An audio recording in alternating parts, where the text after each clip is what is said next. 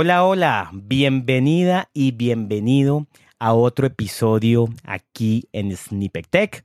Vamos a continuar en nuestra temporada de lenguajes de programación.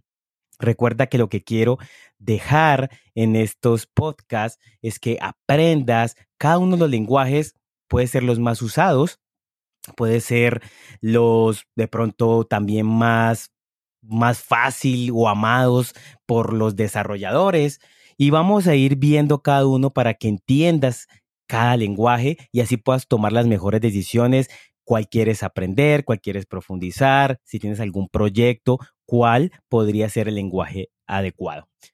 Recuerda que estamos en Spotify, en Google Podcast, en Apple Podcast y también en Anchor nos puedes escuchar. Recuerda compartir para que podamos expandir la comunidad, para que este esfuerzo que hacemos con estos podcasts llegue, a más personas. Recuerda también nuestra página devhack.co devhack.co. Ahí puedes ingresar, vas a poder encontrar varios enlaces acerca de nuestro blog post, donde vas a ver varios artículos, también nuestro canal en YouTube, que es youtube.com slash devhack. Ahí vas a poder encontrar diferentes workshops de Firebase, Google Cloud, Android, Kotlin, o sea, hay mucho, mucho material en todo este contenido y todo está consolidado en nuestra página en defact.co. Así que ve a la página, consulta la información y empieza a aprender más si quieres. Hoy vamos a continuar con otro lenguaje que es muy interesante para mí porque lo desconozco y por eso tenemos una gran invitada desde Perú que nos acompaña el día de hoy porque nos va a hablar sobre este lenguaje que es Ruby. Yo recuerdo y la conozco desde hace mm, cuatro años, más o menos, tres años. Tuve la oportunidad de ir a Perú, tuve la oportunidad de dar algunas charlas en algunas comunidades. Conocí a nuestra invitada el día de hoy y desde ese entonces recuerdo que siempre hablaba de Ruby, daba charlas de Ruby, programaba en Ruby y iba a diferentes eventos eh, pues hablando, evangelizando, por decirlo así, esta tecnología de Ruby, este lenguaje de Ruby. Así que hoy la tenemos como invitada. Hola Katia, buenas, no, buenas, ¿cómo estás? Hola, ¿qué tal? Eh, bien, bien. Ok, Katia. Katia, ¿quién es Katia para que conozca la comunidad?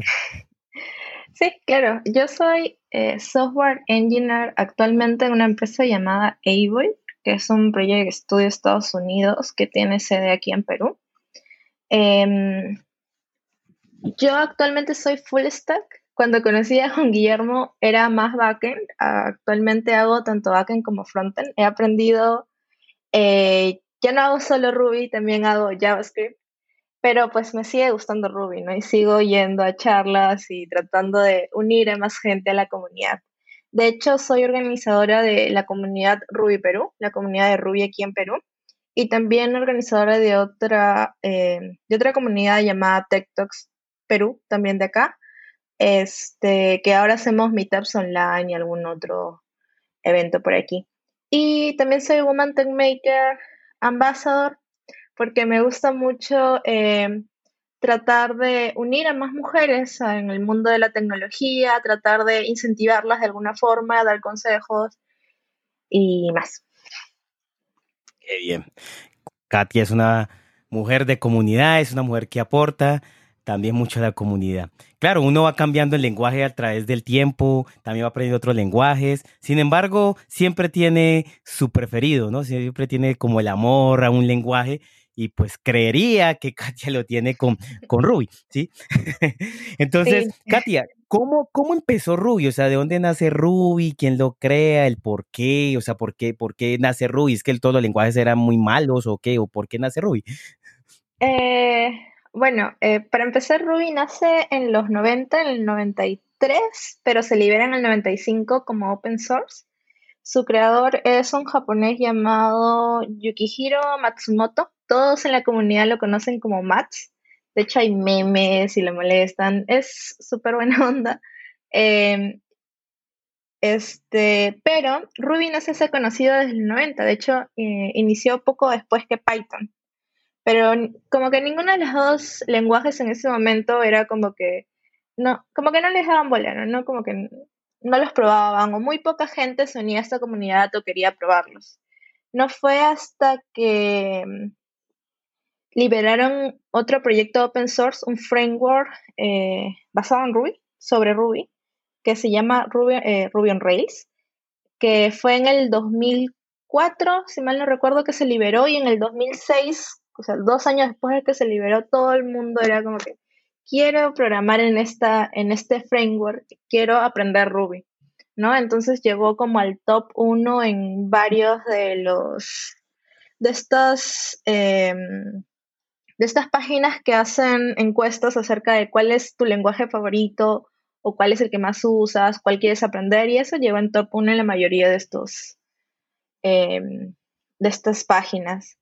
Eh, Ruby nace porque em, em, el creador tiene esta filosofía de que uno cuando está programando debe divertirse. Entonces, lo que hace con Ruby es que se tiene que entender. Tú puedes leer el código y deberías entenderlo, porque se supone que los lenguajes de programación son para que nosotros, los humanos, podamos programar las máquinas, ¿cierto? Entonces dice, uno no tiene que estresarse tratando de aprender demasiadas otras cosas, solo para empezar a programar, para empezar a construir. Entonces el creador empieza a agarrar partes de sus lenguajes favoritos al principio eh, y con esto crea Ruby. Por eso Ruby tiene influencia de Smalltalk, de Lisp, em, de Ada, no me acuerdo qué otros lenguajes había en ese tiempo. como Python. No, como Python no. en ese entonces Python recién había salido, así que no, no podía ser inspiración. Pero sí, ¿no? O sea, era más como eh, tratar de inculcar una filosofía a través del lenguaje de programación. Y eso es lo que me gusta particularmente de Ruby, ¿no? que a veces yo cuando estoy haciendo code reviews, ¿no? En GitHub, así, yo puedo leer el código y a veces siento como que hay personas que escriben poesías a través de su código y, y es muy bonito. Ok. Yo leía que también estaba, y no que está diciendo que decías que está basado sintaxis similar como a Pair u otro lenguaje Small, Talk. También escuchaba que de pronto tenía ninguna influencia de Python. O sea, nacieron al mismo tiempo, como dices tú, no fueron muy usados, escuchados en los 90, pero en los, en los años 2000 sí se proliferó y pues ya fue muy sonado estos, estos lenguajes. Este, eh, ahora, mm, Katia, Ruby es un lenguaje orientado a objetos, un lenguaje mm, funcional, o sea, se puede programar multiparadigma, o sea, ¿qué, puede hacer con Ruby a nivel de paradigmas de programación? Se puede programar multiparadigma, pero cuando uno está iniciando a aprender a programar en Ruby, uno siempre dice, eh, Ruby es un lenguaje orientado a objetos. ¿Por qué? Porque, pues, uno cuando inicia a estudiar programación en general, eh, aprender programación orientada a objetos es mucho más fácil que aprender programación funcional. O al menos lo era antes, ¿no? Entonces, por, o sea, como por defecto, cuando no sabes qué cosa hace una, una función, un método en Ruby es más seguro de que esté programado así porque está orientado a objetos. Pero existen muchos módulos, muchas funciones, muchos métodos que uno usa diario sabiendo Ruby que están programados siguiendo este paradigma funcional y puedes usarlo en cosas adicionales que necesites según el proyecto en el que estés.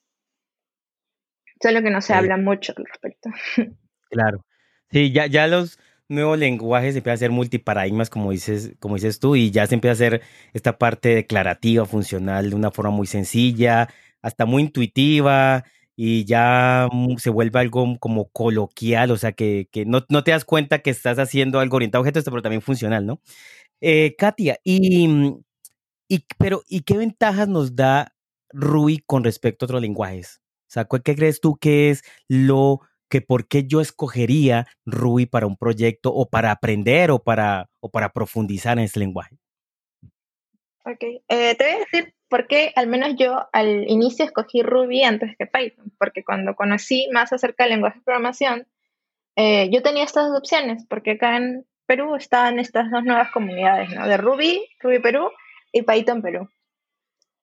A mí lo que me gustó mucho fue la comunidad de Ruby. Eh, ¿Por qué? Porque en la comunidad de Ruby eran mucho más inclusivos, ¿no? Eh, les comento que en ese momento, cuando yo estaba entrando a comunidades, yo estaba recién iniciando la universidad, era súper tímida, me daba miedo hablar con desconocidos y todo. Eh, pero en la comunidad de Ruby, eh, en no solo acá en Perú, ¿no? sino a nivel global, todos son muy inclusivos, ¿no? Te ayudan, si tienes dudas, te lo eh, te dicen, puedes preguntarlo a todos, puedes preguntármelo a mí, no hay ningún problema. Y como que tienden la mano. Al menos en ese momento era la, comunidad la encontré así.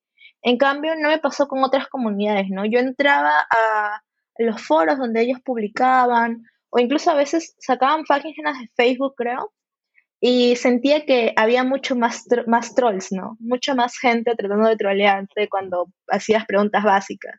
Entonces, para alguien que recién está aprendiendo, ver que alguien te puede como que decir, no, que no, ¿por, qué no sabes eso? ¿Por qué no lo googleas? O algo así, es como que un impedimento a seguir aprendiendo.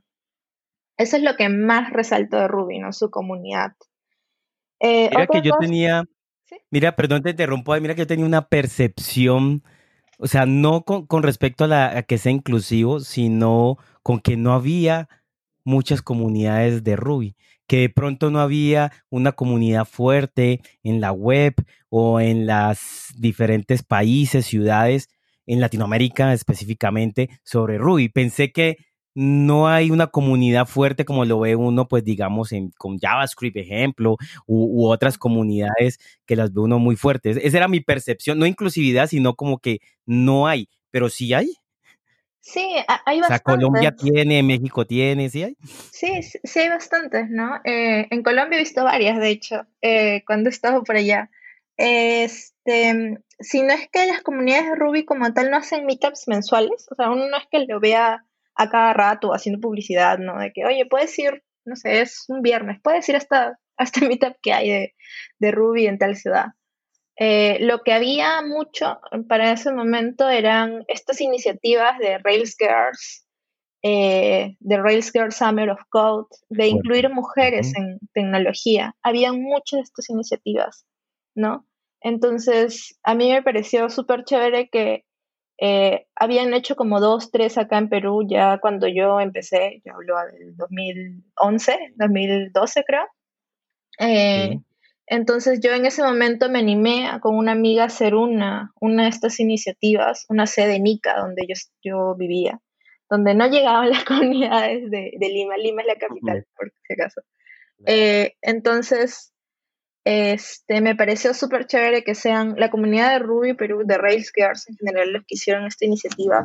súper abiertos y nosotros dijimos, nosotros queremos hacer algo similar acá, ¿nos puedes contar tu experiencia? Entonces, ellos no solo nos, nos contaron su experiencia, sino que nos dijeron, te ayudo a organizarlo porque sabemos que estás iniciando en comunidad en general, entonces nos ayudaron con todo lo que era la logística, porque nosotros no sabíamos de logística en ese momento, era menor de edad incluso yo.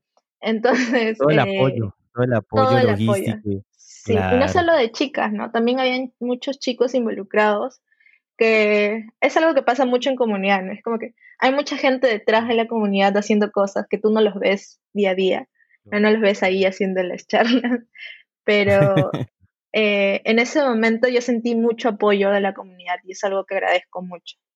Y,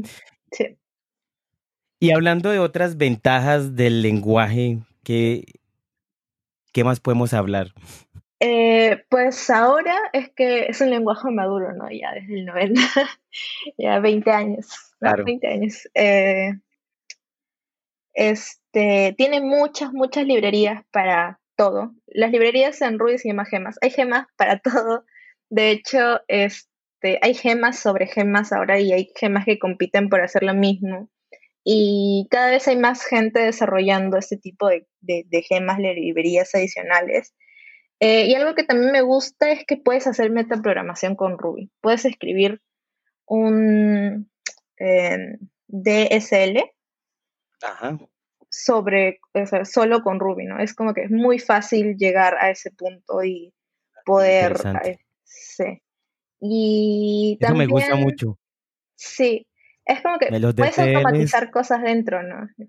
Claro, los DCL me gusta mucho. A mí me gusta un lenguaje como Kotlin, que luego hablaremos en otro episodio, y también permite hacer esos DCL. Y para los, las personas que de pronto no saben qué es un DCL, es como crear un lenguaje dentro de otro lenguaje. Y crear, a veces cuando creamos bibliotecas, queremos crear como una biblioteca con un lenguaje simple, pero podemos crear dentro de un lenguaje. Entonces nos está contando Katia que con, con Ruby es sencillo hacer esto. Ahora, Katia, e, esto, esto que yo he escuchado de que Ruby es, permite ser muy productivo, eh, ¿por qué se dice eso? O sea, lo he escuchado que es muy productivo, por muy sencillo. ¿Es por qué? Porque con dos líneas yo, mejor dicho, eh, voy a la base de datos, consulto y se lo entrego todo al usuario, ¿o qué? ¿O por qué? este, esto empieza a, eh, a decirse de Ruby, pero en realidad es algo que trae Rails. Cuando Mm, cuando se libera Rails y viene todo este boom de hay que pasarnos a Rails, Rails te permite hacer todo fácil.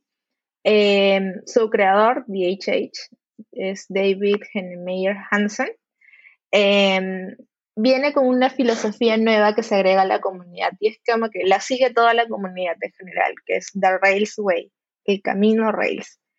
Eh, que lo que busca es tratar de darte todo lo posible acerca de las configuraciones que uno normalmente hacía cuando iniciaba un proyecto para que te dediques a lo que realmente importa, ¿no? Que es la lógica de tu producto. ¿no? Entonces, eh, con, esta, con esta nueva framework, lo que hicieron en ese entonces es aumentar la productividad de todos los programadores porque se dedicaban, desde una, se dedicaban a la lógica del producto que era lo más importante para las startups. Em, entonces con esto es como que poco a poco la comunidad que fue entrando a Rails empezó a, sacar más y más formas de automatizar em, como código que uno siempre repite, como por ejemplo el CRUD, que uno siempre, normalmente, en un producto, en la parte administrativa, tú tienes que crear recursos, leer este tipo de recursos, actualizarlos o eliminarlos. Entonces, por ejemplo, Rails tiene un comando que te genera todo, ¿no? El formulario para crear un nuevo producto, eh, una tabla con todos los productos, este, una página para cada elemento, cada producto y una forma de eliminarlo. Y básicamente no tocas código, ¿no? Simplemente en la terminal generas eh, se llama generar un scaffold, pero ejecutas un, comando y con eso ya tienes todo. Pero eso no significa que todo sea fácil, ¿no? Es como que te dan el inicio fácil. Sea productivo, correcto. Claro. Ajá. Ahora, eh, para entrar a la próxima pregunta, quiero aclarar que Ruby es el lenguaje y Rails es un framework, ¿no? Para aclarar que pronto el concepto, aunque ya Katia lo, lo habló por ahí, pero para aclararlo de pronto a las a, a nuestros a los que están escuchando de pronto aclarar este concepto. Ahora, ¿existen algunas desventajas en, Ruby que tú veas, no, es que pienso que existe esto, es desorganizado, es lento? ¿Tú qué piensas?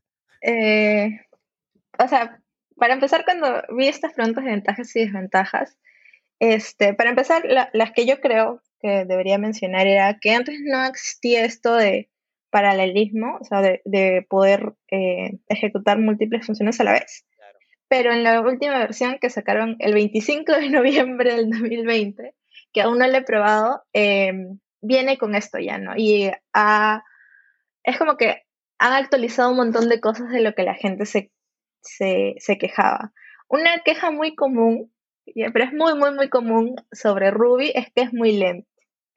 Y algo que me parece muy gracioso que pasó, creo que el año pasado, si mal no recuerdo, es que eh, Shopify los desarrolladores de Shopify, Shopify está escrito en Rails, por si acaso, está escrito en Ruby, eh, decían eh, programador X diciendo Ruby es muy lento y Ruby diciendo este, estoy ocupado en este momento procesando transacciones de más de un millón y medio de dólares por minuto y cerca de 1500 em, usuarios a la vez, una cosa así, ¿no? Y es como que em, ¿Cómo dices que Ruby es lento si nosotros estamos haciendo todo esto solo con Ruby? Entonces, estos temas de, ay, este lenguaje es lento, o esto cosas así, o sea, es más de cómo el desarrollador está construyendo ¿no? sus productos, cómo lo está utilizando realmente. Y cosas como, hey, yo hice mi página en Rails y es súper lenta y no sé qué. Em, por eso me voy a Go, a Haskell o a X lenguaje de programación. Es em, realmente la culpa de que tu aplicación, de tu proyecto sea lento, es la culpa de Ruby o es donde lo alojaste. O eh, me voy a tal lenguaje de programación porque ellos son más rápidos y voy a tener muchos usuarios y no sé qué. Y es como que no, eh, ¿cómo se llama? No todos los proyectos necesitan manejar muchos usuarios a la vez. Exacto. ¿no? Entonces es como que... No, o sea, hay gente que se queja, pero no tiene realmente una base de que, en qué quejarse. Exacto. Exacto. Yo pienso que hay muchos factores que influyen en eso, ¿sí? En que digan de que este, esto es lento o no. O sea, hay muchos factores en el caso, como tú dices, no todo el lenguaje es para todo proyecto. Uno diría, no, pues si quiere todo rápido, hágalo en Assembler o hágalo en C, yo qué sé, pero pues estás, pero no va a tener mantenibilidad, no va a tener reutilización, no va a tener otras cosas que eh, productividad, de ejemplo, que como dices que lo da Ruby on Rails, no lo vas a tener si lo haces en C pero tampoco tu página o tu, o, tu, o tu aplicación va a tener millones de usuarios. De pronto es algo in-house o es algo que de pronto no va a crecer mucho, entonces de pronto no es tan necesario llegar a, un extremo. Ahora, como dices tú, también otro factor es cómo lo haces. Tú puedes programar en el mejor lenguaje, en el lenguaje más ordenado, y yo he visto que programan en, en lenguajes que son los mejores lenguajes y tienen un archivo con, con 10.000 líneas de código, ¿sí? Entonces, hay muchos factores ahí. Sin embargo, hay que decir ya si uno va, va y a bajo nivel y, evalúa las cosas, pues hay diferencia entre lenguajes compilados e interpretados y pues Ruby siendo un lenguaje interpretado que puede afectar en, no sé, nanosegundos, milisegundos, de pronto eh, la, la, la, forma de, de, ejecución, pero eso tampoco va a agregarte demasiada latencia, ese tipo de cosas, ¿no? Sí, actualmente, claro, actualmente no se siente mucho, pero igual eh, Ruby se quedó como, se puede decir, estancado mucho tiempo, o sea, se quedó en la versión 2 mucho tiempo, muchos años, y recién ahora sacó la versión 3. Se han demorado un montón en realmente sacar la versión 3, creo que desde 2015 están haciéndolo. Eh, pero los resultados que he visto son muy, muy buenos. O sea, es tres veces más rápido Ruby. Lo han probado con un juego desarrollado en Ruby. ¿No? Cómo es la velocidad, eh, cómo están haciendo paralelismo, concurrencia, un montón de cosas que están probando actualmente. Yo no lo he, o sea, personalmente no lo, he, no lo he probado, ¿no? No, podría decirte, he hecho un benchmark de esto de aquí me demora tantos milisegundos, he hecho una superfunción o algo, porque no, no, sería mentirte, recién ha salido en diciembre. Claro, sí, Este, pero por lo que he visto, está muy bueno. Claro, ven Katia, y ¿qué podemos hacer con Ruby? O sea, podemos hacer, como ahora que decías, podemos hacer videojuegos, podemos hacer aplicaciones empresariales, ¿qué podemos hacer? ¿Podemos hacer aplicaciones móviles? ¿O qué, podemos hacer con Ruby? ¿Cuál es, qué abarca? Eh, sí, se puede hacer aplicaciones móviles. Una vez intenté hacerlo, pero em, el entorno en ese momento era, tenías que tener una Mac, tenías que tener un iPhone, tenías que tener todo, era como que muy costoso para mí en ese momento y dejé de probarlo. Em, pero puedes hacer aplicaciones móviles, puedes hacer juegos. Es más conocido por hacer aplicaciones web, pero también se pueden hacer aplicaciones de escritorio. Este, tengo entendido que puedes hacer Machine Learning, están sacando gemas para hacer Machine Learning, pero como que yo no le recomendaría mucho porque eh, recién están saliendo y no se sabe cómo la comunidad de Ruby es en su mayoría open source.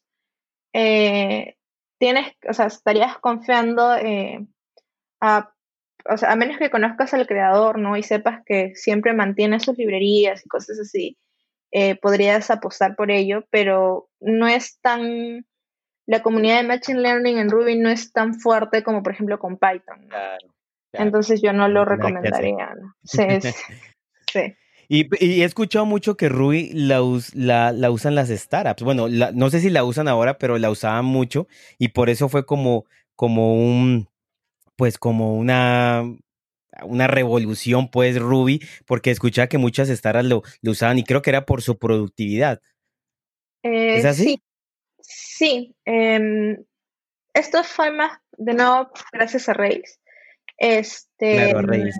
Claro, porque te permite construir muy rápido, sacar muy rápido un prototipo, un MVP.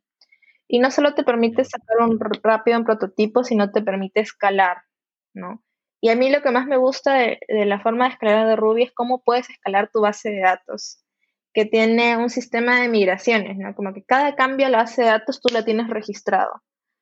¿Por qué tienes registrado estos, estos pequeños cambios? Porque si, no sé, em, ahorita en tu startup quieres probar X cosas, ¿no? Y dices, quiero almacenar ahora de los usuarios también su cumpleaños, imaginemos. Em, tú puedes simplemente agregar esta migración de que a mi tabla de usuarios le estoy agregando este, este nuevo campo que es cumpleaños. Pero por alguna razón no funciona, tú puedes revertir este cambio. Tú tienes como que cada cambio tú tienes los datos de cuándo se hizo y exactamente qué, en qué estás afectando. Entonces podías probar nuevas cosas y si por algún motivo no funcionaba, podías regresar a cuando tu base de datos o cuando tu aplicación estaba estable. Entonces, eso es, ah, para mí era como que sumaba un montón cuando estuve en startups y ahora sigo trabajando para startups en la empresa en la que estoy. Entonces, este, me ayuda bastante. Claro. Ven, Katia, ¿y, quién usa Ruby? O sea, ¿qué empresas, se puede decir, como grandes, eh, usan Ruby? Em, ¿Conoces? Lo usan, sí, sí, claro. Bueno, para mí la más grande sería Basecamp, pero no, no es tan conocida, ¿no? Para todos los desarrolladores. Eh, es como que la, la más, o sea, ahí está el, creador, ¿no? De, de, Ruby on Rails. Ah, Después está Shopify, eh, de ahí hay una aplicación que yo uso mucho en mi día a día que se llama Cookpad, que también la usa, eh, usa Ruby on Rails y la mayoría de, también sus desarrolladores son como que contributores oficiales y así. Está Airbnb, eh, está Twitch, me parece. Eh, había otra también, una de, Twitter. ¿Será? Twitter empezó con Rails. Ah, pero se migró y ahí fue, cuando se miró, ahí fue donde todo el mundo empezó a decir de que eh, no se puede instalar con ah. Ruby, Ruby no es flexible, no es mantenible en el tiempo, que no aguante, que no sé qué. Entonces, cuando se cambió a Twitter... Todo por Twitter. Sí. Pero es que Twitter, que no, todo el mundo puede construir un Twitter. O sea, no todos tus proyectos van a ser Twitter. Claro. Había ah, uno que era de... Ah, Coach Surfing. No sé si lo has usado. Ya, sí, sí, sí lo he usado. Eso también es Para que le alquilen un, un sofá. Sí, para que te presten un sofá y duermas ahí. Sí, claro. es, muy, es muy, muy usada. Ah, ok. Sí, sí. sí. Y, Katia. No recuerdo otras, la verdad. Katia, para cerrar nuestro episodio, ¿qué tú ¿Cuál es la última recomendación que le das a la, comunidad? Como que uh, desen la posibilidad de probar Ruby, eh, porque pueden hacer esto y esto y otro. O sea, ¿cuáles son las últimas recomendaciones que das a la comunidad acerca de este lenguaje y también el framework Rails? Em, para empezar, yo diría que antes de desanimarse, ¿no? De no probar, si quiere intentarlo, eh, porque puede que encuentres una nueva forma de expresarse. Para mí, eh, Ruby me gusta mucho porque yo siento que puedo escribir código muy legible y a veces, como lo dije antes, es como escribir una poesía, ¿no? Es más como un arte que realmente un trabajo que tengo que hacer todos los días. Entonces, eh, realmente me facilita muchas cosas y aprendo, a pesar de que eh, tengo varios años ya, sigo aprendiendo nuevas cosas, siguen sacando nuevas cosas. Entonces, em, si a ustedes les gusta más, si ven la programación más como un arte, quizás Ruby sea un buen lenguaje de programación para ustedes. Qué bien. Bueno, muchas gracias Katia, gracias por estar en este episodio, gracias por acompañarnos en Snippet Tech. Gracias por compartir tu tiempo a la comunidad. Espero volver a invitarte, a tenerte acá y pues te deseo lo mejor en tu carrera profesional y también personal. Y muchas gracias, Katia. Ok, gracias, muchas gracias. gracias a ti por invitarme y poder hablar un poquito más de Ruby. Bueno, y recuerden compartir, recuerden escuchar los diferentes canales y nos vemos en otro episodio. Chao, chao. Chao, Katia. Gracias.